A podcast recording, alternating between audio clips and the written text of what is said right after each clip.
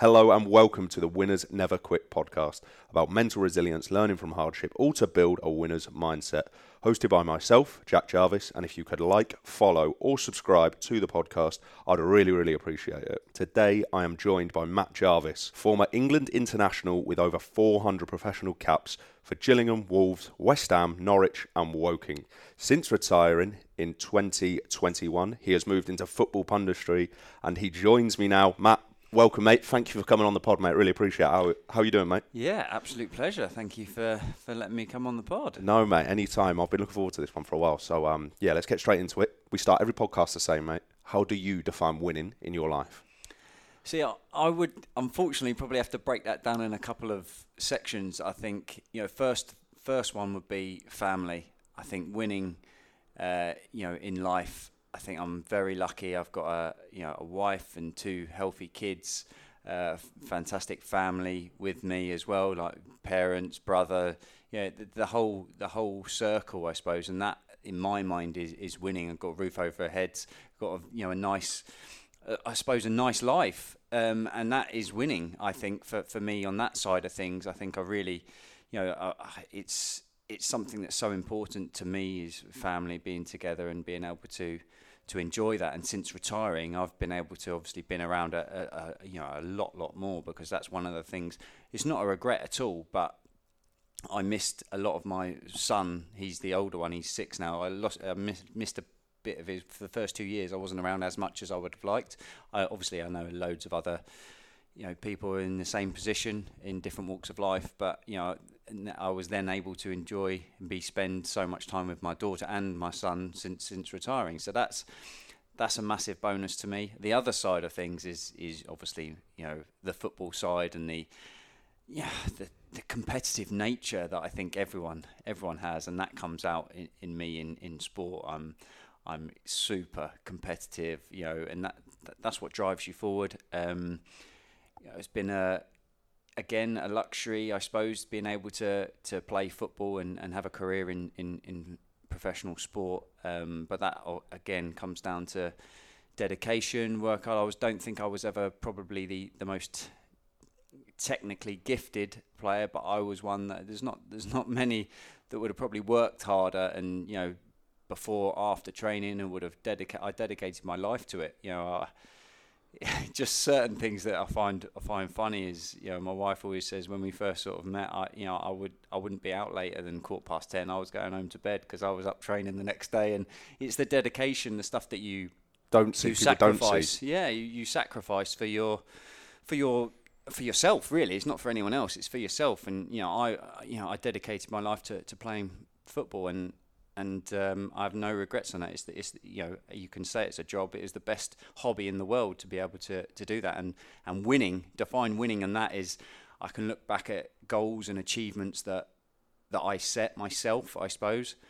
And you know we're sat in here in, in my gym, and there's a few shirts up on the wall, and you know I've got my England one up, and that for me is is winning. You know, being able to represent my country yeah, uh, on no. the big stage um, is is an absolute dream come true. And, and defining winning is just being able to look back and be proud of what you've done and achieved in, in your uh, industry. Uh, and for me, is football. And I can sit here and not satisfied um, because you never want to retire, but I can look back now and be comfortable in the sense that I can see my shirts, I can see my career and go, yeah, I really enjoyed it and, and I, you know, I did well. No, you did really well. I think that's a bit of an understatement.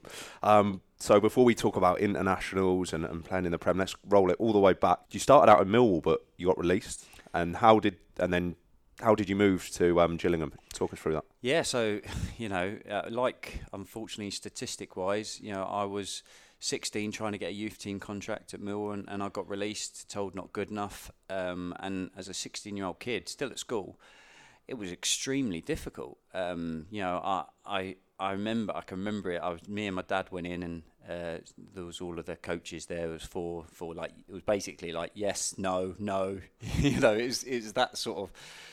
I suppose like Britain's Got yeah, Talent something almost. like that. Yeah, uh, and then I come out and there was a Gillingham scout pretty much round the corner as soon as I come out, going, look, we've got a game tomorrow. Um, would love you to come and play and you know get yourself straight back into it. And and I said no. Um, I just found it all too much. I was like, I can't. I just couldn't face it.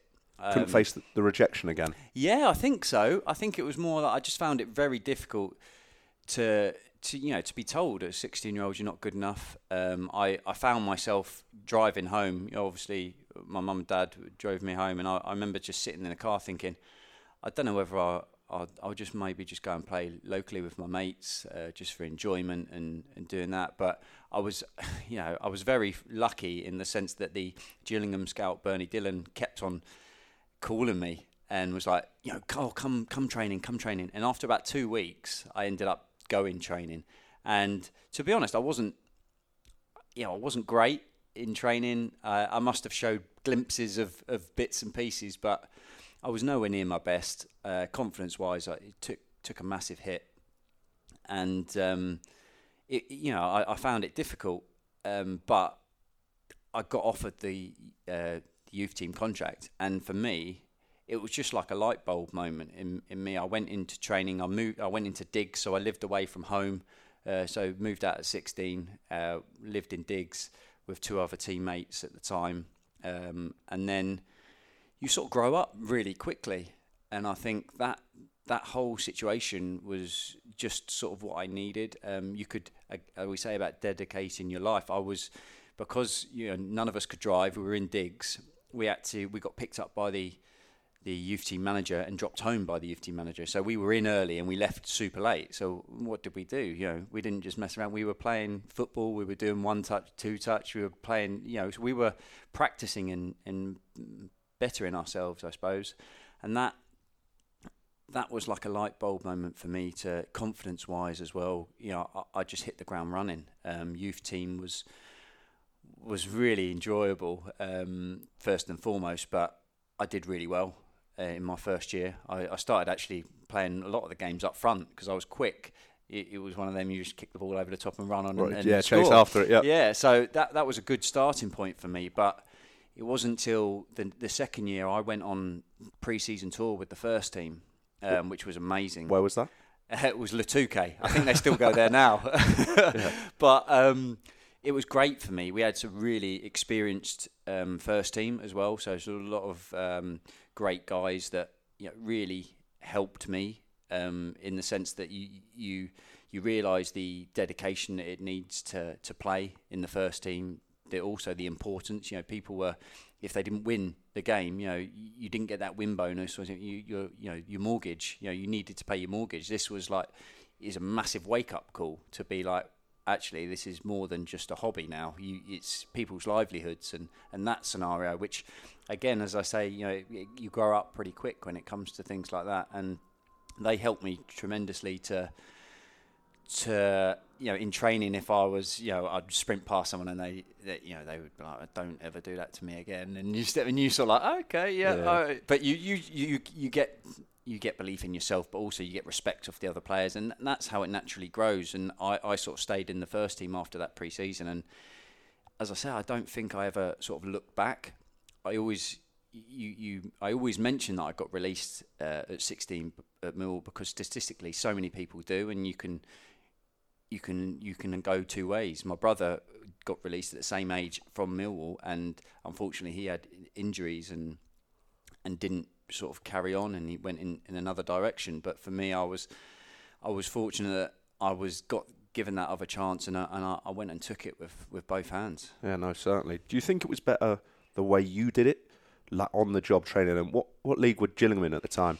They were in the championship, at the time, yeah. rather than potentially maybe I don't know being at a, a like a Man United Do you know what? academy. It's it's really difficult because I look at it now and I'm so proud the way that I I done it because it's it, you know you do you start sort of at the bottom and you work your way up. We were, Ch- Gillingham were in the championship but we got relegated, so we were in League One. So I, I worked my way from League One, Championship, Premier League, International. So I, I, it was it was an incredible journey, but. You look round and you think, I'm so proud the way I did it. I don't want to redo it all again and, and see what the other way. But then, you know, I've got my son now who's loves football and wants to do it, and, I, and you start sort of looking, and you think, well, actually, if you go to one of the big boys and you start there and you don't quite make it there, you drop down a little bit. You don't drop from top to bottom. You drop a little bit and then you get another opportunity. Then you can drop down again. Whereas if you don't make it at the bottom, Yeah. you're out. Yeah, yeah. So it's it, there's, there's a fine balance. Uh, you know, I, I wouldn't ever change anything the way I did it. I, I loved it. The clubs I play for were fantastic, and the fans and everything about it. But for me personally, it's just that hunger to keep striving to get to the next level, to next level, next level, and, and just keep working. Yeah. When you got relegated, did you have a good season that, that year?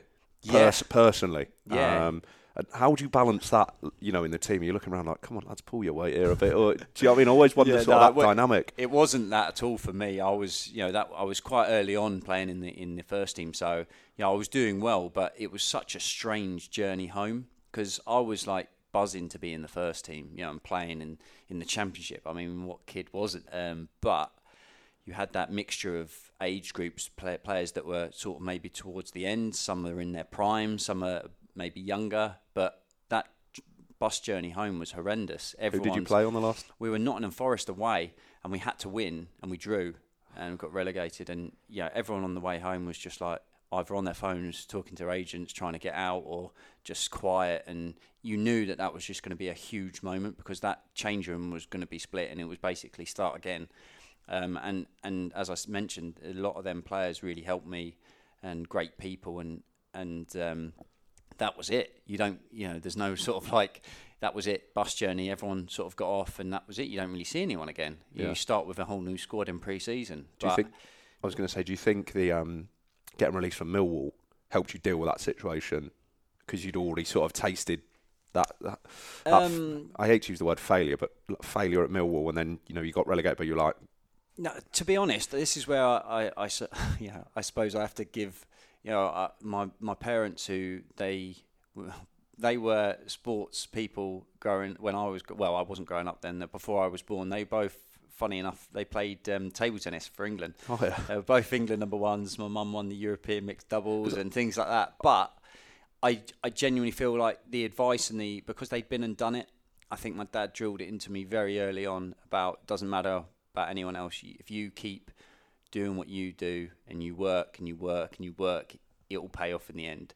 So for me, it wasn't like I was obviously gutted that we got relegated because I, you know, I want you want to play at the highest level, but for me, I used it as a positive. It was right now I'm going to play week in week out. I'm going to be able to show everyone what I can do, and you know, if you're dropping down at a league, maybe you can show your talent a little bit more. And Yeah. it was always that one that you know you, you have to you have to go and do it, and that's you know as as as a young kid, I'm still I think I'm 18. You know that it is pressure, but it's I've I've always been my biggest critic. Um, and you, you know whether you've played well or you haven't, and you don't need anyone else to tell you. Um, and that's the that that's the the hardest bit about you know feeling having that pressure as a, as a young kid. But at that age, you you are fearless. You just go out and, and do it. Especially in my position, I was a winger. I was always wanting the ball, taking players on. That that I suppose roar from the crowd, or that when you get the ball, that anticipation, everyone off their seat. That what drives you forward to, Yeah. to do it more and more. that big sucking of air. Like, like, Yeah, yeah. yeah. So um, you drop down to League One. You have a good season that season at Gillingham, don't you? And is that when you move to Wolves after that? uh, that yeah, first so I was in in. League One. I was in. I was in the team of the year. Um, that So you did have a very good season. Yeah, so it was. It was. It was really good. And you know, we talk about. You know, I. I um, I had a hernia, and um, and at the time the manager wouldn't because I was obviously I was playing well. The manager wouldn't let me have the operation, and um, one of the one of the games, my last game, I think he cancelled my op about three times. But my last game was against Sunderland away, and I played about seventy minutes because I couldn't run around anymore. Um, and it was against Mick McCarthy, and it was against his team, and I done really well. And obviously in the summer when I was looking to move, really, my contract was was up. Obviously, I was on a uh, I wasn't on a Bosman. I you know you had to have compensation because I was under the age of twenty four. He always remembers that game, and it's like if I had had that operation before, would I have played in that game? And you look at everything, just sort of goes into, you know, just it's just one of them things. It just everything happens for a reason, and that game specifically, obviously got me a move to, to Wolves, and and that moment I actually went um, and met Mick in Portugal uh, in the summer to have a conversation and him to tell me about Wolves and why he wants me there and for me to ask any questions and you know ever since I, I met him that that was it I was always going to go to Wolves and he's he's probably the the best manager I've worked with um, he he was he was brilliant for me he's super like the biggest compliment I can give him is he's honest uh, tell you whether you you've done well if you Yeah. haven't done well what he wants from you you know that that whole package and and as players we are you know it's quite simple you just want to be told the truth and that's very difficult um, in in you know a lot of industries but specifically in in football What did he teach you? If- You said he was the best manager you've you've worked under. What did he teach you about leadership and you know um, all that sort of important sort of man management stuff? I think you know straight away off the back when I first signed at, at Wolves, I actually got injured in pre-season, um, and I was out for the first sort of two months. I think I missed the first two months or just under two months of the season. And for me, you know, going from sort of a, a bit of an unknown going into Wolves, who were in the Championship, he was building a team full of. It was a little bit of a mixture of older players, but full of youngsters that hadn't really sort of done it at that stage yet. So I was gutted that I missed, you know, I missed most of pre-season and then the first sort of month and a half of the season. Um, and he was straight away would come in and put his arm around me. and was like, "Look, I completely understand. You want to show everyone what you can do. It's your new club, everything like that." He said, "I, when I signed at Celtic, he missed the first sort of three, four months of the season, couldn't do it. So he was like, Look, I completely understand your position. Don't rush, get it right, work yourself back, and then when you're ready, then you can you show everyone what you're about. And it just, them little things, when you've just joined the club, I think I was 19, 20 years old, desperate to do well. Um, and you just, you have that bit of, not relaxation, but a bit of that oh, that pressure's just been taken off a little bit because the manager's come out, he's backed me, he's really wants me to do well, understands my situation, sees that I'm absolutely desperate to, to play. Um, and it, it just gave me even more confidence to when I did get back fit, I just was flying and, and ready to do well for him as well, um, as well as having a, a you know an amazing group of, players that, as I said, there was a few older players that had been there and done it that that helped the youngsters, and there was a lot of us youngsters that hadn't played at that level or just played at that level, hadn't played in the Premier League. So that hunger and desire to do that was was paramount. Yeah. What um was it that first season that you got with Wolves that they got promoted? Second, Second. We, we missed out on the playoffs by one goal, um, which was hard to take. But Yeah. I think I genuinely think that that I know it sounds you know cliche, but that made us so much more determined and mentally ready to do it the following season. I think that first season we might not have been ready. Um, in a weird sense, uh, but the following year you just knew from pre-season that we were going to have a good season. Yeah. What was that run like? What was in that whole sort of season? Can you you summarise it? It's uh, it's just like riding a wave. Yeah. You know, we were. It was just a, it was an amazing experience because we were all similar age. You know, we one or two older pros that had been and done it. But so as a as a squad, we were all going out together with girlfriends, wives. You know, everyone was out together after games and or going out you know, you know paintballing or golf or whatever it was. It was riding that wave of consistently winning each game. Um, you know, if we went one 0 down, we knew we were going to score. We were going to come back, and it, it's it's that confidence that breeds in in a team, and you you know that you had players. doesn't doesn't matter who was playing. Everyone wanted that team to do well, and it was it's a strange scenario to be in. I think that that not playing at the highest level and that hunger really came out in that in that team that everyone was desperate to do well, uh, and ultimately I think that that got us through. Yeah, and you so you move up to the Prem. What was the, like, the biggest difference that you noticed from the Championship to the Premier League? Um, t- to to make it simple, I think the the the biggest difference is in the championship you you get less time on the ball, but it's easier to do something with. If I'm talking from a wide player's perspective, you get less time because it's it's so quick. Everyone's rushing around, you know, ratting you, getting close, trying to tackle you. But It's such you, a physical league in the Yeah. Championship as well. Definitely, but when you get turned and you get an opportunity to take someone, it's it's not easier as as such, but they're not as quick, they're not as sharp, they're not maybe as good defensively, or something. and you just you can do you, if there's a pass on, you can see it, you can chop, you can go down the line, you can cut inside. There's just slightly easier to do something with. Whereas the Premier League, you get more time on the ball. They have you get that little bit more respect. You get a touch, you can maybe get turned, but then you go to shoot they've come out and blocked you. You go to cross the ball, they've blocked it. You you fake to cross and you go down line. They they've got pace, they've got the arm across. They you know it, it's just harder to do something with.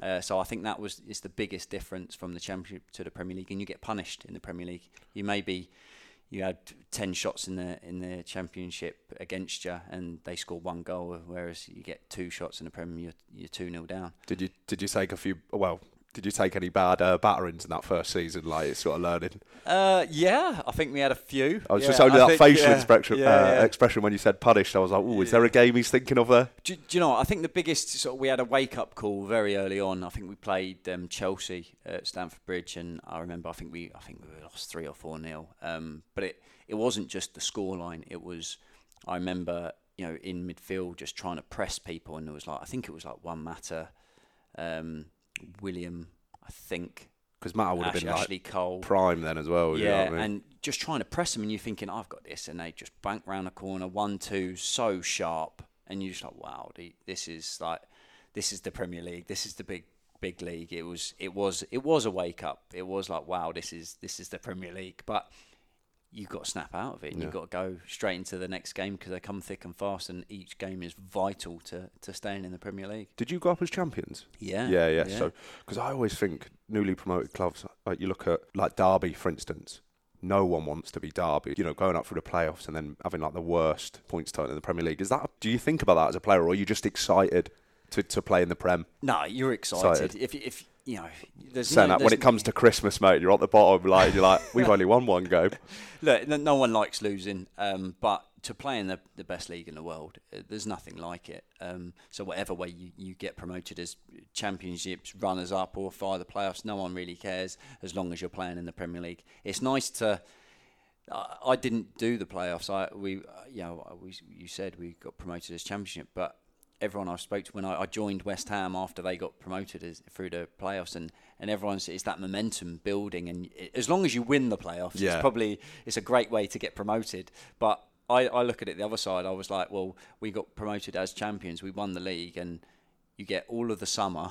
You know, you you've got promoted. You're buzzing. You don't have to. You have that mental block of that playoffs trying to it's so emotional highs and lows to go through it we we'd been and done it and you can enjoy your summer and be ready for pre-season to go It's it's so true though, momentum. And if you win, like you know, Villa went on that run. I think it was when Jack Grealish got punched in the head by the fan. I don't. And then they went on that run. They ended up winning it. They're going up.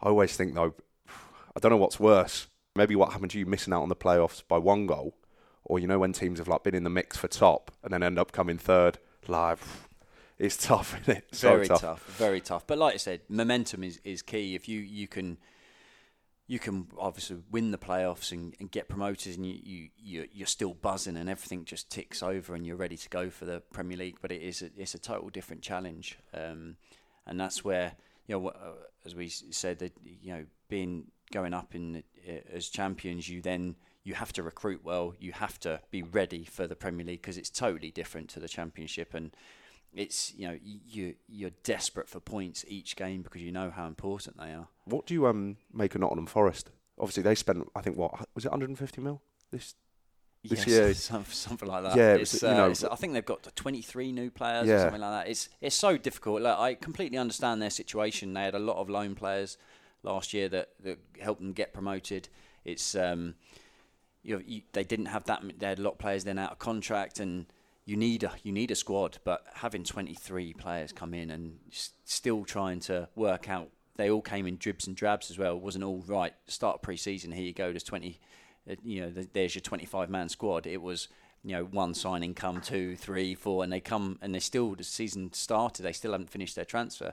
So it's very difficult. I think they were still working out who's their best starting 11. You're trying to get, you know, partnerships between like the centre halves or the left back and the left winger, and you know, you, the two centre mids. You've got to have complement each other, and that takes time. So it's it's very difficult to just go here's a whole new squad. There you go, starting eleven. You all play and all do well. It's it, it take does take time, but for them, you know, time time is, is not on Yeah. their side. There's no like silver bullet, I think, because you know Steve Sidwell. He always talks about when he went up with Reading, and they kept that nucleus together. They only brought in like a couple of players, and they did really well. We- Top half of the table. But you look at other teams, don't get any new quality in. You speak about Derby, and then they're you know bottom of the league. So it's probably why we're not managers, Do, mate. Do you know what it- it's, it's really difficult because I, I do agree with with City because we did that at Wolves and we only we added a couple of new players, but it was the majority of the players that got promoted that played. But you do need that extra bit of quality. You need them players that come in because it's then competition from places. You need to improve as a player. You you know, otherwise you know you're playing week in, week out. It doesn't matter what the score performance is, and, and you can't have that. You need to be bringing in quality players to raise everyone in training, to raise performances in games, and keep that commitment and that you know quality level so high. Because otherwise, you just you get in a bit of a downward spiral. Yeah, no, I can imagine. Um, so what years? What? What? How did the move to West Ham come about? And what year was that? So um, it was just after. So it's the uh, I I played for England at the end, or I think it was the March time in 2011? 2011, Yeah, yeah, yeah. which was that was the end of that season was when uh, Wolves got relegated. Um, we got relegated, and uh, I think Mick McCarthy got he got sacked, and there was like 13 games left um, when Terry Connor took over, and I think I think I think I got about seven goals in the last 13 games, and I had a really strong, like I had a good season personally myself, and I was, I was, you know, played for England. I was desperate to get back in the England squad. Um, I obviously thought that my performances, I was, I was wanting to carry on playing in the Premier League, and um, I got the opportunity uh, to go to, to West Ham. They got promoted via the playoffs. Um, they put in quite a number of bids uh, for me that got re- rejected.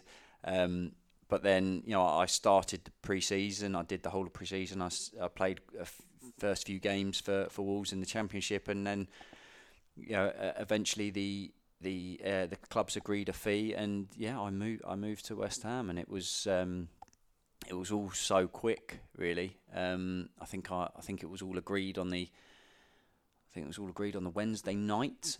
So I drove down the Thursday. I signed on the Thursday. I trained on the Friday and played on the Saturday away Yeah. at Swansea. It's like that quick. Um, but yeah, I, I was I was club record signing at the time, so it came with It was about ten million, wasn't it?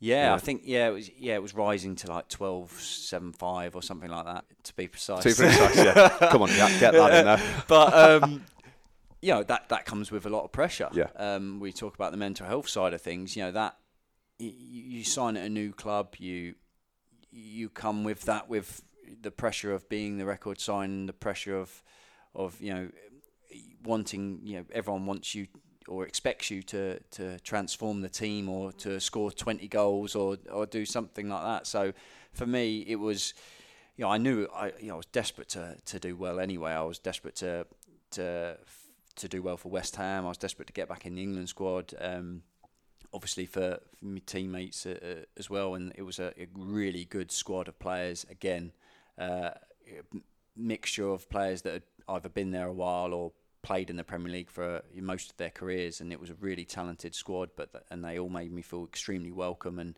you know got me into that into that team um, and that mentality, which was which was brilliant. Um, but that, that side of things, you know, if you if you don't have your best game, you know, you, you know about it, and you know what a waste of money and all of that, it comes out. Yeah. Um, but for me, I, I, I've always, as I said to you earlier, you know, I was always my biggest critic. I didn't need anyone to tell me whether I played well or, or I didn't. Um, so I, I, I, I think my last season in Wolves and my first season at West Ham, I put the most crosses in in Europe and the most um, accurate crosses in in Europe as well. So it wasn't just you know hitting the ball in for no apparent reason. You know, it was uh, it was to players and and I I, I started my career at West Ham very well. Yeah, that was like me. You know, I was telling you about my Sunday league career, glittering.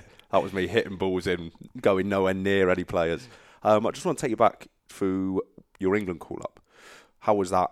And was that a moment in your career where you thought, "Wow, I've done it"? There's a moment, yes, I'll, I'll I'll I'll bring you to that point, but to start with, it was just you know we I played um, we played away uh, against Aston Villa in the early kickoff and we won one 0 when I scored, and um, which was which was huge um, for for us as as Wolves, but also for for me personally because the next day I g- I uh, I got a text message and was like, you know, from the FA, you've been called up to to the English squad, and I was like, not a chance. You know, someone's on the wind. This is yeah, my brother. Yeah, yeah, exactly. yeah. Good one, Someone, mate. April Fools, nice. Exactly. Um, and then I get a call about a minute later just to say, yeah, no, it's not a wind up. This is, yeah, you you are you have been called up, and it was just, you know, absolutely amazing. Um, that feeling um, to to just even be, you know, I knew I'd been, oh, I was in the preliminary squad a couple of times, but to, to actually make the squad um, was just incredible. Um, to then go and meet, it was Fabio Capello, who was the England manager at the time as well, to, and to be called up by, yeah, anyone was would be amazing. But you know, as a as a manager that with his career and his, you know, accolades, yeah, everything that he's he done. So it was it was great. And I remember my first meeting. I just you know just got to the uh, to the Grove at the time. Uh, just come out the car, just first went into reception, he's there and shakes my hand, and then he just goes, oh, Are you pleased to be here? And I was like, know, yeah, obviously, yeah, this is uh, absolutely amazing. He was like, That goal against Aston Villa, that's what got you in. Really? And I was like, wow. You know, he was. Was like, it a good goal? It was a good yeah, goal, actually. Yeah. yeah, it was a nice a volley. Um, but you know, just the importance. He was like, you know, you were close, but that goal got you in. And I was like, wow. You know, and then when everyone asked me like, what's your best goal, and I always say, well, that one was just my most important, yeah. best goal, um, just because it got me in the England squad. Um, and then that whole experience being in England was just amazing. Um, it, was, it was the first sort of couple of hours was like being the you know back at school the first day where I didn't know anyone. I played against all of them, but you know, didn't know them personally. Um, obviously, a lot of them, well, pretty much all of them would, had either been in the England squad before or were teammates all in top six clubs. You know, I was fighting relegation with Wolves, so it was. Uh, it was it was just incredible, uh, and as I said, they were all brilliant to me. And and they, the game that I you know I, I, played it was against Ghana, and it was at Wembley. You know, it was eighty odd thousand fans. All my friends and family were was there. it? Would it been pretty new then, Wembley, wasn't it? I would have uh, thought. Yeah, ish. Re- yeah, relatively, yeah. yeah. Um, just, just. I might incredible. have got that really wrong, mate. Someone's to have my eyes on the comments. No, it was built in 2006, mate. um, but just that whole experience, the Ghana fans were incredible as well. Um, just playing, you know, I, I could have played anywhere in the world, but to be at Wembley yeah. in front of doesn't all, get better all that, my family were there, all my mates. There's so many people that I bump into that were either like Gillingham fans or Wolves fans or West Ham fans, like in the all in the they were like I was at that game, and you're just like it was just incredible. And and you say about moments, I remember I was warming up. I basically warmed up the whole game because I was just so excited and just desperate to get on. Um, and then second half started, and I was out running up and down on touchline, just looking back the whole time, just waiting for someone to sort of get the shout yeah, or the wave. The. Like, yeah, and someone come down, waved it, and I was like, me, and I was like, yeah, and I was just sprinted back. I was like, shirt was off, putting it with pads, everything was ready. I was ready to go, and then I just that moment that, you know, the board went up, Jack Wilshere came off and I, I, I sort of, you know, shaking out, walked onto the pitch, and I was like, I've done it. I've played for my country. Like, no one can take this away from me. This is this is the pinnacle. You know, I, have I've done it. And then I know it's cliche, but then you're into the game and you just want to get a touch. I got a couple of early touches, and then you sort of relax Settle into it. Yeah, and you, you then you're just playing football. Uh, I know it sounds so so silly, but that that's what it's like. That moment, just that two seconds, I was like, I've done it and then bang gone. And then after the game, you can then enjoy the, the whole experience. So, you know, I've got the shirt there, it's up there. Yeah, One signed behind it. us in the gym. Yeah. yeah. And to be fair, the, the kit man was a Wolves fan, and he got me Asamoah Gyan's shirt, who scored in the game. So it's just it's just amazing experience, and uh, yeah, that that moment is just something that I'll always remember. And um, yeah, it can never be taken away. Mate, more than so many players, like all my mates, none of us have played for England. Like, and it's good that you say, you know, no one can take that away from you because, not regret, but do you wonder why you maybe didn't get more caps for England? Um, well, look, I, yeah, I would desperately play. Yeah. Love to have had more caps, but you know, at, that, at that particular time, you know, I look at the talent that was uh, uh, the wide players. You had at the time, you had Stewart Downing, Ashley Young, Theo Walcott, Aaron Lennon, James Milner. All of these players that were playing at the highest level. They were Champions League players. They were, you know, fighting out for Premier Milner's League still titles. playing now, mate. I know, I know. But yeah, you look at it and you think, well, actually, you know, incredible to, to get in front of them and play in, yeah. in these games anyway, or get playing that game anyway. So yeah, I would, I, you know, obviously desperate to, to try and get back, and that was yeah, my whole intention. Was you know, went to West Ham, played well at West Ham, but just didn't didn't get the the opportunity again. But as we as we say, you know, I've got my flat cap with Yeah. my name and everything in, so uh, cherish it. No, I talk about it all the time. Like wins like that, no one can ever take away from that. It's a credible achievement. You shouldn't. But who am I to gob off? I've had no Premier League caps, no any caps. Like, but yeah. it's funny you, you like you say you should celebrate each win, but it's very hard to celebrate. You, Being you- a competitive guy, I know, I get you, it. You, you you always strive for the next. You win a game on a Saturday, you got a game on a Tuesday. That game's gone. You you're focused on the Tuesday. I know people would be like, "Oh, that's so cliche." Everyone says true. that, but it's not. Yeah. It is exactly what it was like. You know, I say for instance, while we played on Saturday, we had a Tuesday game, and I was just going out for dinner, for instance, with my my wife or with some friends. I would cancel that dinner straight away because Mm. I would be getting, you know, if, if people were out seeing him and you'd be like, what's he doing out? You know, what they just lost, and I'd be like, I don't need that. I need to concentrate. I've got to be ready again for Tuesday, or you know, and and I look back now and I think maybe I shouldn't have, you know, I should have been able to enjoy my, maybe go out and enjoy myself a little bit more. But I was like, actually, no, I was fully dedicated to making sure that I, I gave it absolutely everything. I can literally go, I've got no regrets about any of my career. I couldn't have done any more. I couldn't have worked any harder. You know, obviously, you know, it would have been nice to have scored or done this and done that, but I couldn't, I could not say that I, I, I could change anything because I, I gave it absolutely everything. And that's, that's winning Yeah. for me. That is, I, I've got no, no qualm saying that. I, you know, everything happens for a reason. I fully believe that. You know, I wish, yeah, maybe I wish that I didn't go in for a block tackle with Yaya Toure and then done my knee. Yeah. But these things happen for a reason, and we'll go on to that. I'm sure about injuries and and that side of things, but. I absolutely loved my career. I wouldn't have changed anything, and it, it, it's been the best thing I could have possibly wished for as a, as a kid. That's actually one of my questions I had later, mate. Have you got any regrets? But you've answered it now, Yeah, so well, sweet. go. um, so your time at West Ham, who was manager at the time? Sam Allardyce. Big Sam. How was it working under him? Because he gets a bad rep, Do you know what? and I don't think he deserves it Do you know, personally. it's it's so it's it's so interesting with him. I think he's he's such an old school manager, but he was like the you know the first to be any sort of uh, the new technology and the statistics and set pieces and and like uh, GPS and uh, getting sports psychologists and all of these this type of thing in on in in clubs and you know, he, he was. I remember like the first. So, so when I signed, it was just. Uh, so it was. They they played the first couple of games, I think. So I came in, and then he broke the season down, which was I thought was brilliant. He he broke the season down into eight sort of games, you know, give or take. Some were six, whatever. But so the first eight games, you know, he was like, right, to finish 10th, that was our aim in the first season. Bearing in mind, just been promoted for other playoffs. First season, finished 10th in the Premier League. You need this many points, which is this many wins, this many draws, this many losses. That's this many goals scored, this many conceded. That's, you know, it, everything was broken down to the smallest little bit. And like the first eight games, right, we want 10 points. We had, you know, maybe we had Man U, Arsenal, Chelsea in the first 10 games or something like that. And you'd be like, right, we want 10 points.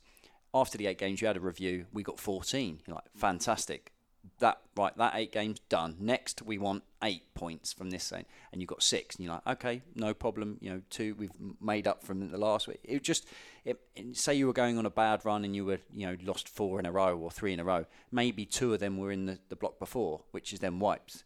So you then mentally you're like, we're only we've only lost two, you know, and it just made things so much clearer and the understanding of of what was required from you. He was very much um, everything was done like set pieces. anywhere on the pitch was like it was rehearsed. It you know it was so everyone knew where they were supposed to be and and how where the ball was going and what what was needed from each player and your formation and everything. So on that side of things, he was very much old school drilled, but he had so much all of the new technology and how much how much uh, running statistics in games and how many how many goals, how many crosses, how many shots, you know, how many high intensity sprints you've done, and everything was so it was very much a massive compromise of, of, of both sort of characters.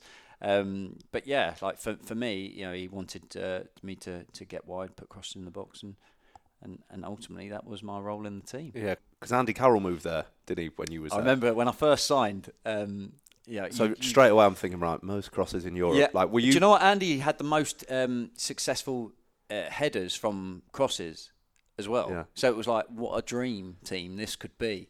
Um, unfortunately, we didn't play as many games together as, as, as we would have liked. But I remember when I first signed, he, he, he's like, "Is it done?" And I was like, "Yeah, yeah, all signed." He's like, "Brilliant." He says "Like, I've got, I've got something that's going to come that's going to help you." And I was like, "Oh, all right, what's that?" He was like, "You'll see." And then next day, I think well, pretty much he signed Andy Carroll on loan. You're thinking, "Wow, this is going to be." There's this a winger, mate, amazing." buzzing. Yeah, he was brilliant to play with. All he wanted to do was just get the ball and just hang it up. All of you could see him. He's just like that with his hands, just like, you know, just hang it up, hang it up. He doesn't want any of these whipped balls in. He just wanted you to put it up in the air, and for him to just come and. No, he was like a battering ram, Yeah. just just clean out everyone, including the goalkeeper, and just his the way that he the timing of the header. There's not many people that, that can do that. It's like a slap head, just bang.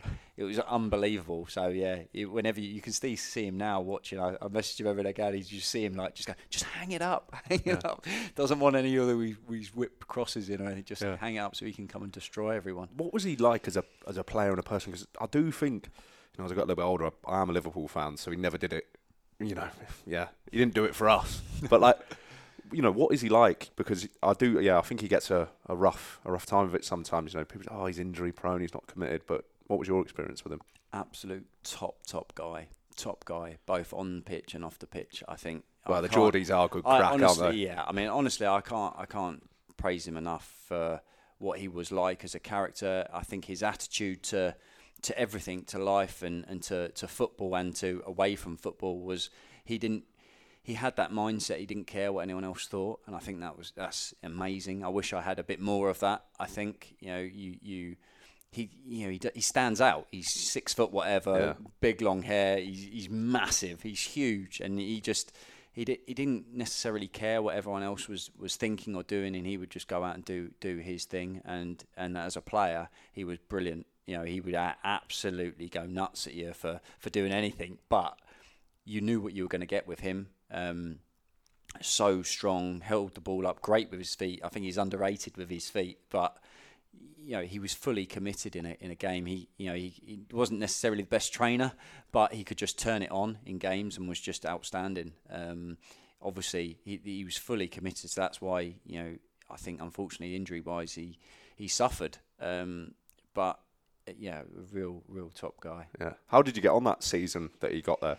We finished tenth. Yeah. Yeah, we So did. really we did finish tenth. Yeah, it was. Yeah, what a season to to have first uh, back in the Premier League. You know, as I I say about the players that were there, you know, they they played at that level. They know the importance. They knew how how to to work the ball as a team. I think Sam Allardyce drilled us in set pieces and and where you were supposed to be in your role in that on that pitch. So. I think we were we were a very very strong team, uh, and because of the bond in the change room, I think that you know I, I always bring it up um, whenever I speak about like, who you know if you were in the trenches, who would you want alongside you? And um, uh, there's you could name loads of players in that squad that would Yeah. they would you know anything would happen. Like Ginge, for instance, James Collins would just dive at the ball with his head, you know, just to just to stop the ball going in the goal, and Yeah. that was the commitment levels of, of that squad. Who was on the squad at the time when you were there? Cool. Uh, Jussi Jääskeläinen Yeah. was in goal. You had James Collins, Winston Reid, Joey O'Brien, George McCartney. Um, you had Nobes, Yeah, big, Jack Collison. James yeah, Com- yeah, yeah. Tomkins. You know, working my way through yeah, the team. yeah, yeah. Um, Some big know, characters Oh, then. fantastic! Uh, But that's the that's the whole. Kevin Nolan as well Yeah. was uh, instrumental. He was the captain at the time. Was was instrumental. What was he like as a captain? I've I've been very fortunate that I've I've had a lot of really good good captains um, in the sense that they obviously were very good on the pitch, but off the pitch they would make it their problem. If anyone in the squad needed or was needed anything or was suffering or did you know had a question or anything, he would he would take it on board and would go and have rows with the manager or do something to, to if it was to help the team or help one of the, the lads, he was brilliant at it. Um, and I think that's you know everyone says about Nobes now, and he's he's you know taken that leadership on from learning from someone like Nobes, uh, Kevin Nolan, and and now he's he's done the same for himself, and he's grown and added bits to it now, which now Declan Rice has taken on, and that's that's what it's about. And captains are yes, they need to be playing and doing well. But what they do is galvanise the the squad. They keep the change room run, you know, and I, I mean that with regards to keeping order in the change room. You know, there's any arguments or anything. It's it's just sorted out between the group and and obviously at that point in time that the you know we, we were a very strong um, squad of players and and in in in pre-season when any new players come in they just they they come in and they are part of the squad and I think that's why you look at a lot of the players that came in that that, that um, came in and sort of got into the squad and were, were brought into the team and the family and I think that's that's why um, captains are, are very important that last season you did at Wolves and then your first season you record signing, how did you deal with that pressure? Because West Ham, the lad that lives off of me from East London, big West Ham fan. When I told him about this today, he was like, "Oh yeah, you know, how do you deal with that pressure from such a loyal, passionate fan base?" Yeah, it's it's difficult, I have to say. Um, the the the thing that I try and break it down into the smallest bits is that I I gave it everything, um, every single game, whether whether I did played well, whether I didn't. I know that I worked my socks off. I, I, I gave everything to the shirt, and I, I can't, you know, I, maybe I wasn't great in some games, maybe I was very good in others, but I worked hard and I made sure that I came off the pitch and thought, you know, I, I couldn't have done any more on, in that side of things. I think having good people around you, uh, teammates, family, you know, my my mum and dad went travelled absolutely everywhere, all around the country. Watched every single, pretty much every single game I played in. you know, from from 17 to well, obviously younger than yeah. that, but from professionally from 17 to to I finished at 35. You know, um, having a family like that is is is so important because win, lose or draw, they're they're there with you. Um, you know, my wife, she's been through everything with me, uh, which is is a lot. Yeah, and you know I'm I'm extremely close with my brother, and that's you know that's a, a really special bond that I think you know you can you can get slapped back down to reality if if you're trying to go a little bit too above your station, and and obviously picks you up if you're if you're a bit low. Um, and that that's ultimately that the the hardest thing in football is to stay level you know, because you, you do, you have a massive high if you win, you have a massive low if you lose, and you've got to try and sort of stay steady in that one one bit of position, and and emotionally you, you sort of try and cut it all out, and um, it's it, it's very difficult, but at the end of the day, you try and break it down. Go, you're playing football, you're doing the best job, you know, in, in brackets, in, in the world, and you've just got to go and enjoy every single moment. How many seasons did you do at West Ham? Uh, f- sort of, I think it was four and a half or five. Four, yeah. four or five, yeah. And then you moved to Norwich. Norwich. How did that, the last sort of stage of your West Ham career, and then how did it all come about moving to Norwich? So what happened was that the my last sort of season at, at West Ham, um, Sam Allardyce sort of changed the formation and played with like sort of a diamond in, in the midfield rather than playing with any wingers. And um, I found myself on the bench, yeah. uh, and I only played I think it was about eleven games that season. And it, Sam was very much of a manager that if the team won, it was the same team, same subs for the following game, unless anything you know sort of happened. He was loyal to the players, and you know if you were in the team, that's amazing. If you weren't, it's yeah. quite frustrating. Um, but the team was doing really well, so I couldn't really get in uh, as such. And every time I played, you know, I gave it everything and sort of did well, effectively I was I was on the bench, so I, I found it very difficult. I was never one of them players that was able to just sit and sit and watch and, and be happy with that. I, I, I hated it to be honest. I, I really hated sitting on the bench or being in the stand or if injured and watching the team. I, I really didn't like it because I wanted to be playing. I wanted to I wanted to you know be in that situation, get the ball and take players on, and I, I really didn't like not playing. So I you know, I, I, did everything possible to keep myself fit and do extra running and extra this and and it came to uh, the start of the following season. And um, we were in the Europa League qualifying stages because we'd done well the, the previous year. Um, and uh, the lot of the players that had played most of the games were still off. So he uh, Slaven Bilic had just taken over as manager and so the ones that hadn't played and, and a few of the younger lot were we went and played in the Europa League in the qualifying stages. So I came in and was you know ready to roll. I, I was I worked hard all through the summer. I was f- fit and raring to go, and I played well in the Europa League qualifying stages. had a really good meeting with uh, Slaven Bilic, who I, I, I really enjoyed his training sessions. I thought he was really, really good as a as a manager, um, and he was. You know, we we started the season. I played in every game. I played the last 25 minutes, 30 minutes, 20 minutes, 25. You know, and it and I was like, I wasn't happy, but I was like, I suppose you know, Dimitri Payet was playing, Lanzini was playing. These players were sort of in my position, Position, I yeah. suppose. So I was, I was like, these these were very good players. Um, and Slaven Bilic was like, look, you've played in every game, but I can't guarantee you're gonna start every week. But as you can see, you've been involved in every single game. And then it was the last day of the transfer window, and, and Norwich got in touch, and I spoke to the manager, uh, Alex Neil, at the time, and he was like, "Look, we you know def- desperately want you to come, you play, and you know it was uh, it was just on loan for the season, and you can go back the following year." And and for me, I spoke to Slav, and he was like, "Look, I'm you know I want you to stay, um, but." You know, I can't guarantee you're going to play. So if you want to go and play games, I was like, for me, I, I just hate it. I couldn't do another season of sitting on the bench. I'm just desperate to play football. So, Frustrating, I can yeah, imagine. Yeah, there's nothing worse that you train all week for that one thing and then you can't do it, and it's it's it's hard. Um, so yeah, I made the decision to go to Norwich, and um, it was.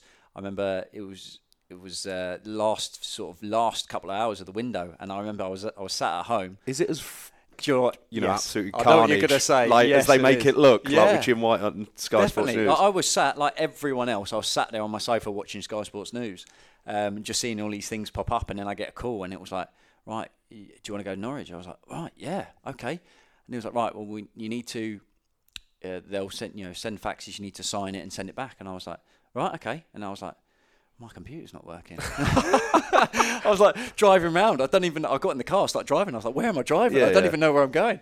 I ended up having to go to my next door neighbour, um, and she, uh, an American lady, and she, um, she was like, "Yeah, use the computer." And I was like, "Right, um, how c- do you know how to like? I need Yeah. to print this off and do it." She, "Oh, I'm not sure." And I, she was, t- and I was like, "Oh, this is quite important. I need to get it done. Like, I've got like Yeah. 30 minutes, you know." And it's in the end, I was sat around hers. I was trying to print off all this stuff. I was signing it, trying to scan it all back in and send it, and I, I managed to do it with about 15 minutes to spare. And then you get the extra two hours afterwards to then finish it. So I had to, I literally sat around hers for about three hours, like going through all this paperwork and scanning it all back. And then my wife came back. She was, I, th- I think she was working. She come back, and I was like, right. Um, I've got to drive up to Norwich That's now, and that was it. I left at about ten o'clock. I got there about midnight, just gone midnight, and then that was it. I was, I was, uh, I was playing in my first game a couple of days later. yeah. Did you Um, get a medical like at, in the middle of the night? Well, that Also, no, what did the missus think when you were round the next door neighbours? she comes right, in from work. Where's yeah, Matt? Yeah, luckily they, they were good friends, Yeah. so it was all right. Um, no, it was oh, because I was on loan and because I'd already played. I th- you know, it, w- it was it was fine with regards to the medical, but yeah, it was all get the paperwork done, and then I, I you know, I literally drove up. I got there about half twelve at night, and yeah, in the hotel, trained the next day, played the following like day or something like that. It was, um, and I scored on my debut, which was just you you, you can oh, there it is. There. You see the Is that the- photo. The shirt, yeah. yeah, it's the shirt, and that's the photo. You can just see the emotion, just because you know it was sort of like having to prove yourself again. Um, because obviously I didn't play as much the, the year before. You you you don't have that doubt, I suppose. But then you go to a new club and you you have the expectation. You want to prove everyone that you know you, you can do it and you're playing and you Like you said, mate, people straight away, he's a yeah, waste of money. Yeah. So for me, I was desperate to again to, to do well, and I was in incredible. Uh, as far as like being ready for a season, uh, because I had the pre-season and played the early games in Europa League, I was the fittest I've probably been. Uh, so I was in really good shape. I was ready to go, and obviously scoring on my debut was nothing better than that. Yeah. Um, so that got obviously everyone on side right from the go. Uh, and then I scored in my second game in the cup against West Brom, um, and it was just it was just an amazing feeling to start to go somewhere new and start so well and just think yes here we go Here we go, yeah. um, and I played, I, think, about 10 games or something. And then, yes, I uh, I decided that I'm not really known for my tackling. I don't really do, didn't really do it that often. Uh, I decided to block tackle Yaya Toure and, and he broke me. Um, and the ball bounced out and I went in for a tackle with Sagna. And then I was like, oh, what am I doing? Um, and yeah, so I, d- I done my knee, I done my medial. and that's sort of unfortunately for me, that's where it all started to go a bit a bit wrong. Um, I, uh, I so I, I I had done my medial, I had the scans. Yes, you had grade two um, MCL. Uh, I was out for about eight nine weeks. Got back, played the rest of the season, but my knee was never right. I'd had so many injections during the season to sort of just get on with it, and it never felt right. And then I'd had uh, PRP and all sorts of different steroid injections through the year, and then in the summer, and then I come back pre-season. I'd worked load, done, had loads of injection, but I'd worked so hard in the summer, ready to go, and then a lot of it was sort of straight line to just make sure that the injections were working. And then I come back pre-season, and after about a few, uh, three or four days, I was like, I literally can't kick the ball with my right foot anymore. It was so sore. Um, so made the decision to to stop and to you know basically go in and have an operation and see what was the problem. And uh, went in and uh, I woke up and they were like, "Oh yeah, your, your medial wasn't attached properly." Yeah. so I was like, "Well, there we go."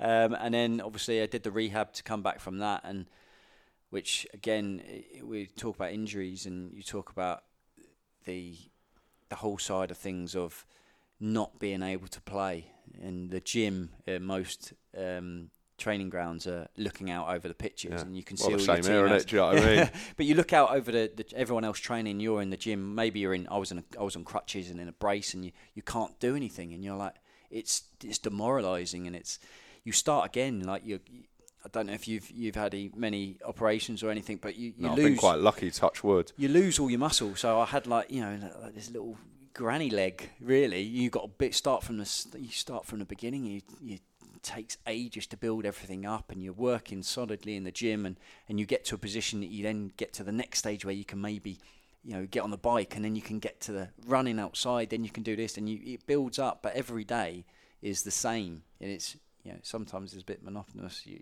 keep going in you have to do the same thing same thing. But eventually you get to a point that you can then go outside and it's like whoa yes yeah.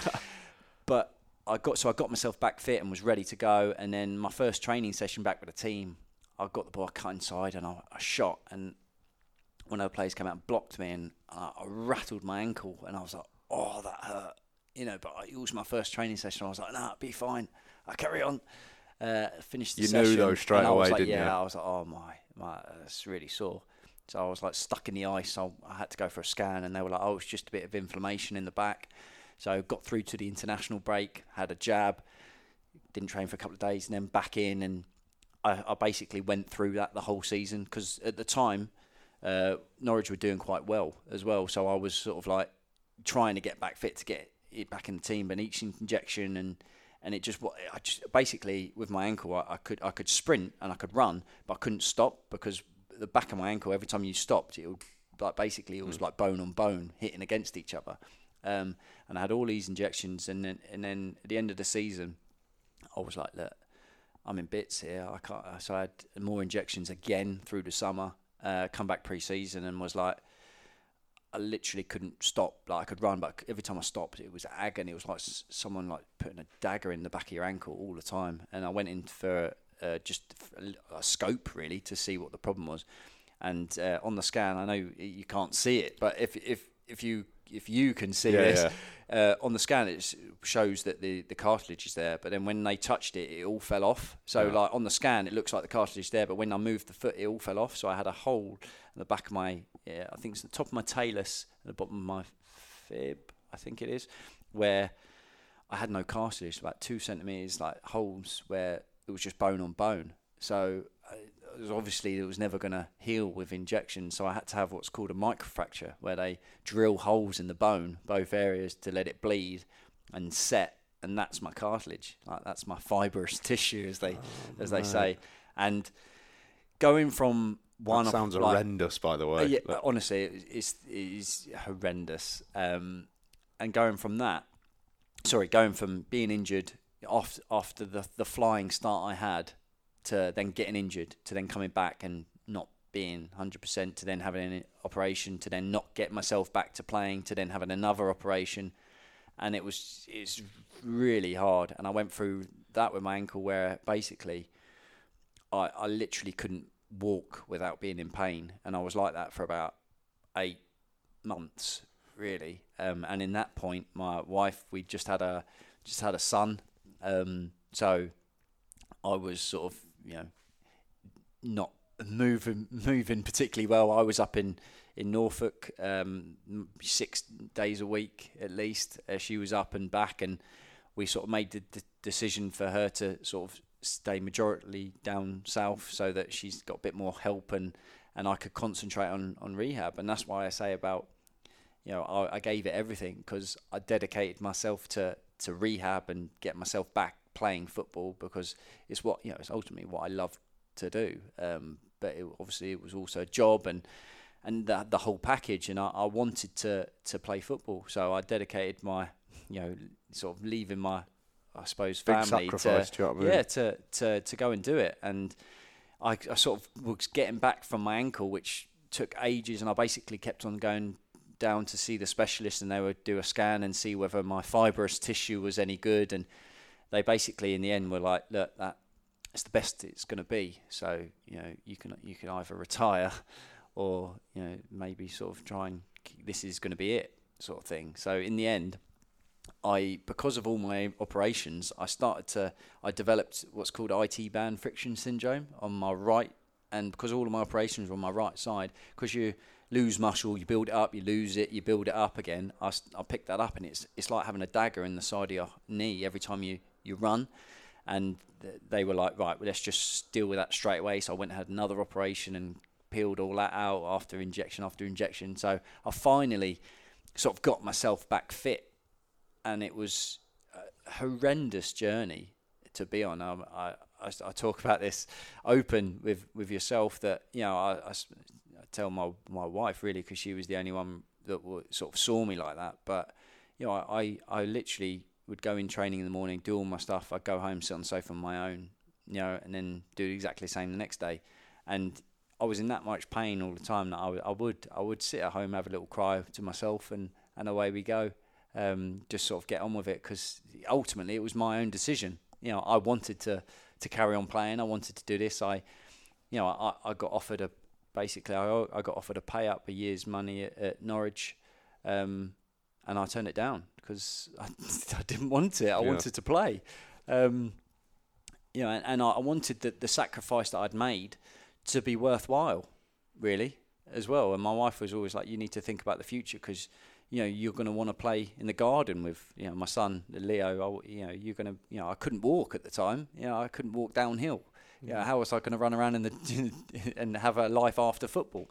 But I was so focused on just wanting to play football and getting back that that was my that was my dream. That was my light, and that's what I wanted to do. So after you know many horrendous days and obviously with social media and obviously being I suppose in that in that limelight that you know they just sort of put up oh he's injured or had a setback and everyone's you know you get- Straight away, get- like I said, mate, footy yeah. fans are like that. Oh, he's Yeah, injured again. yeah, Football you- on loads of dough, mate. Don't want to play, and it's, it's like- just couldn't be further from the truth. Exactly, but unfortunately, you know, no one no one knows until you tell them. And I was like, yeah, if anyone wants to come and have a day, you know, come and see what I'll do, what I do in the gym all day, and that that side of things. It's and that mental side of things, and you know, being away from everything that you could possibly want. I all I wanted to do was play football, and I, I couldn't do it.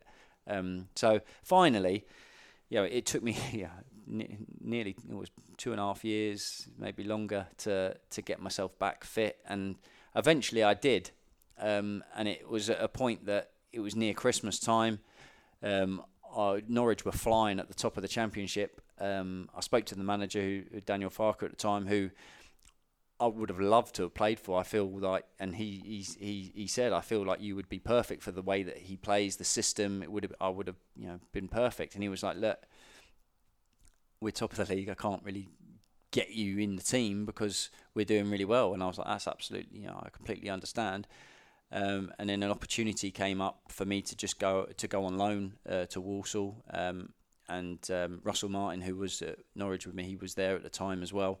And um, I spoke to the manager, and he was like, "Look, as a as a as a as a manager, I don't want you to go because I think you're perfect for the change room, the environment, and you know, for you to have someone like you to come on if if we need to. But as a person, I think you need to go. I think you need to go and get back to what you love doing and and get back to playing games. And and for me, I was like, absolutely, I need to go and play. Um, and that, I think that was Christmas Eve, and I was like, right, well, you don't want me in Christmas Day, do you? so I had my first Christmas yeah. off. Um, but um, every then, cloud, yeah, yeah. every cloud. But then, um, yeah, I went on loan to Walsall, and I, I just remember the first, my first game, just uh, just little things that that that make everything a bit more satisfying to getting back. I remember walking out. You know, you come out the tunnel. We played Bolton in the cup. It was a cup game um, away, and just that feeling of being in the change room, putting your boots on, your shin pads on, and, and going out and walking out that tunnel and lining up, and then shaking hands and being like, this is what I've missed. I absolutely love it. You know, it, it gives me tingles now. I, I, absolutely love it. And then after about ten minutes, I got my first assist, and I was I was just so so excited, so happy, and just you say like everything is it's worth it, and that's for me that was that was just so so pleasing and exhilarating for me to know that I've gone through that horrendous. It's the hardest period of my whole life to get through that and now you know your perspective of things change i think a little bit. And i, I feel like I, I, have gone through the hardest times my pain threshold you know being away from family that whole scenario just to just to get back and play. And i you know i, I had two assists in the game and we lost but but for me it was just amazing to be back and play and uh, to be pain free and to, to do that. And and i you know i, I spent i think about 10, 10 11 games there at walsall and absolutely loved it. Um, just to, to get back and play football. There's nothing like it. That exhilaration, playing, taking players on, and it's just just incredible. No, um, no, I know what you mean. Like, no, they're not even the same. Um, but I know what you mean. Like, I skinned my bet, who became my best mate now, and I still bring it up. And he's getting married next year, and you know oh, I'm going to yes. bring that up in his speech. So yeah, no, I can imagine, mate. Um, you touched on it then. The hardest point, not just in your in your career but in your life. Yeah. What did it what did it teach you? Did it teach you sort of that appreciation of, of what you had and then you lost it and you got it back again? What was the biggest lesson it sort of taught you looking back? I think um, there's many things. Um, my wife, I, you know, I'm very much. I probably would have not really said anything to anyone. Um, I think she she made me you know, open up and talk, and and it sort of makes it a bit more real. I think you know I just sort of as I said, used to just sit there on, on my own up in, in Norwich and be sat there, yeah, in pain and just sit on your own. And I, I, it's hard to say were you depressed. I don't think I was necessarily depressed, but I was down yeah. for sure. Um, but I, I, was, I don't know if fortunate is the right word, but there was a couple of other players that were on long-term injuries at the time. You know, Louis Thompson, who was there at the time, he he'd snapped his Achilles twice while I was there, and so he was on the rehab trail the same as me. So, you know, and uh, Carlton Morris was also done his ACL, and we were all sort of injured together. And I think that makes it slightly easier because you all know what you're, you're trying hardship. to get. Yeah, and some days you'd be like, "Oh, I can't do this today. I really," and they would be like, "No, come on, we're on the bike. You know, you got the you're on the bike with the oxygen mask on, and you're just oh, it's horrendous altitude training. You're like, I don't want to do this today, and they would pull you through. And other days they would be doing the same, and you go, "No, come on, let's do it."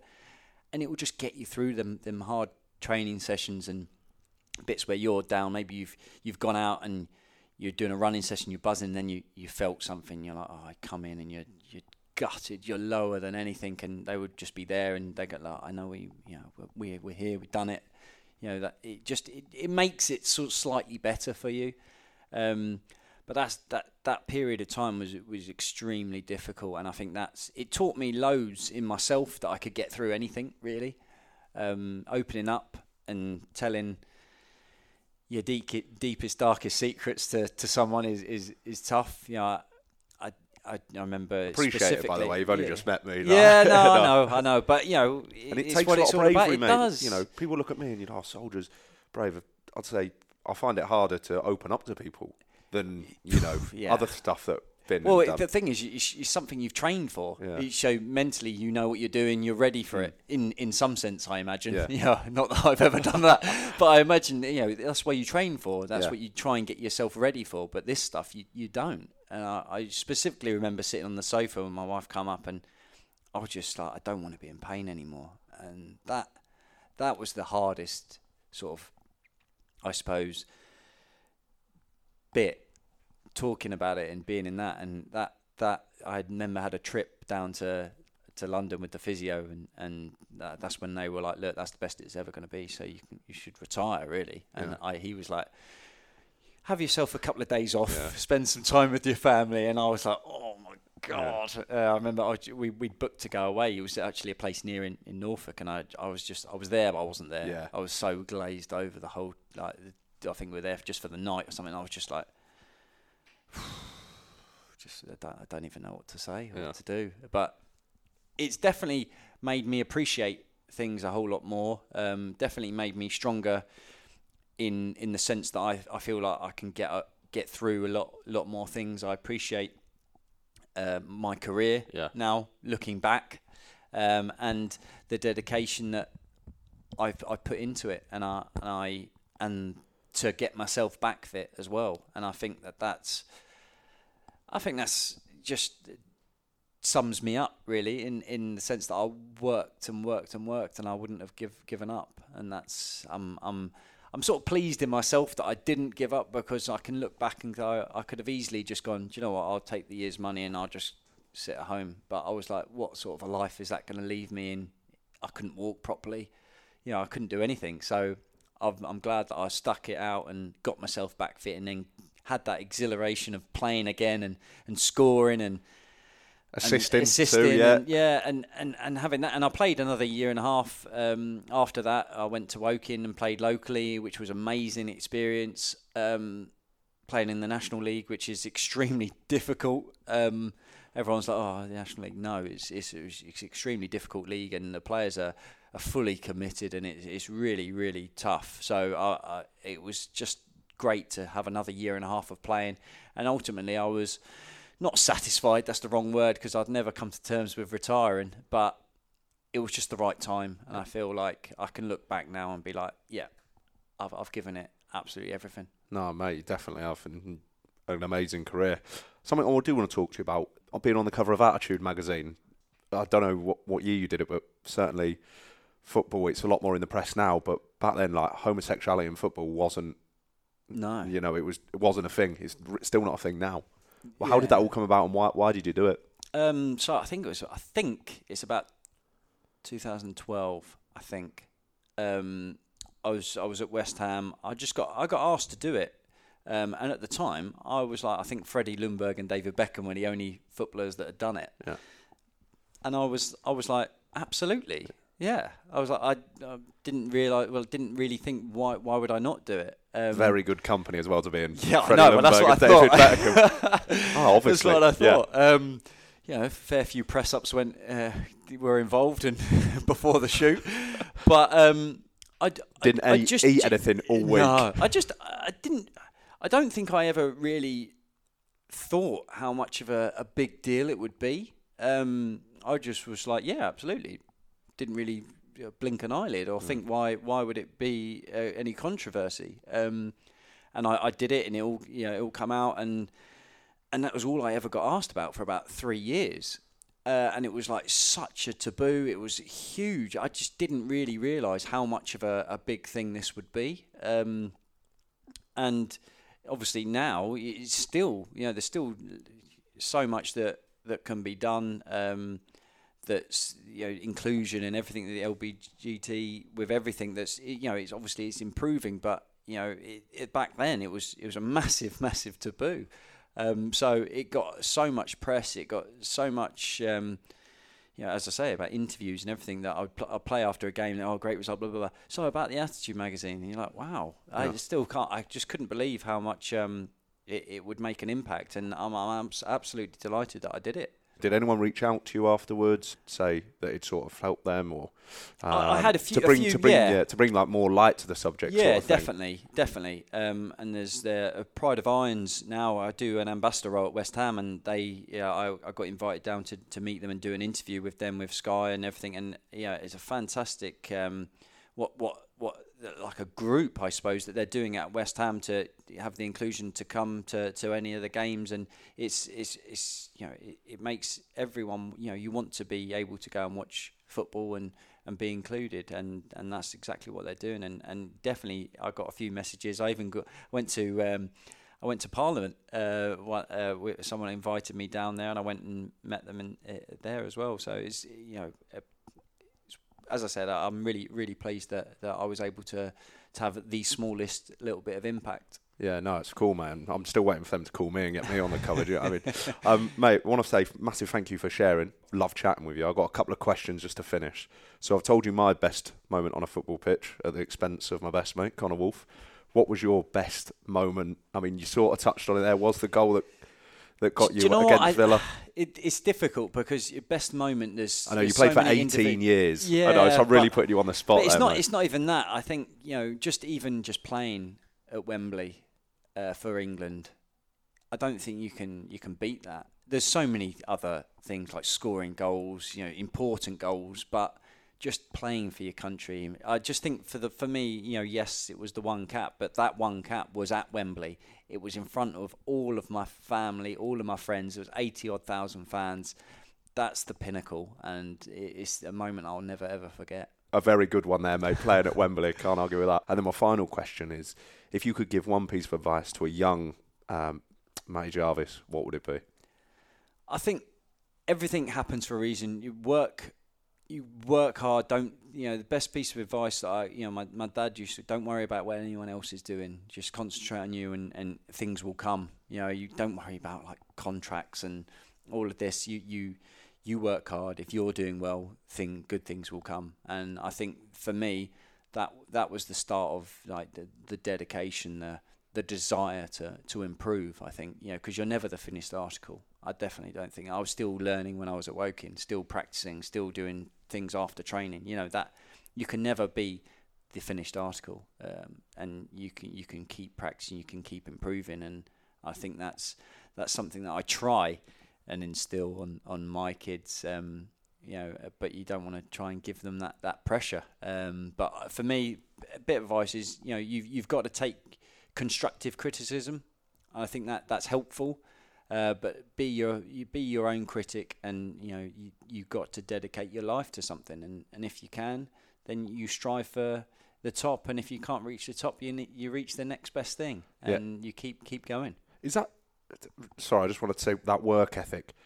You obviously had that, but is it sometimes hard to instill that into your kids because you don't want to be pushy, do you? It's a really difficult balance. I am, yeah, I I find it very very hard because you want to instill that in them and you want them to do it themselves, but you you you sort of have that.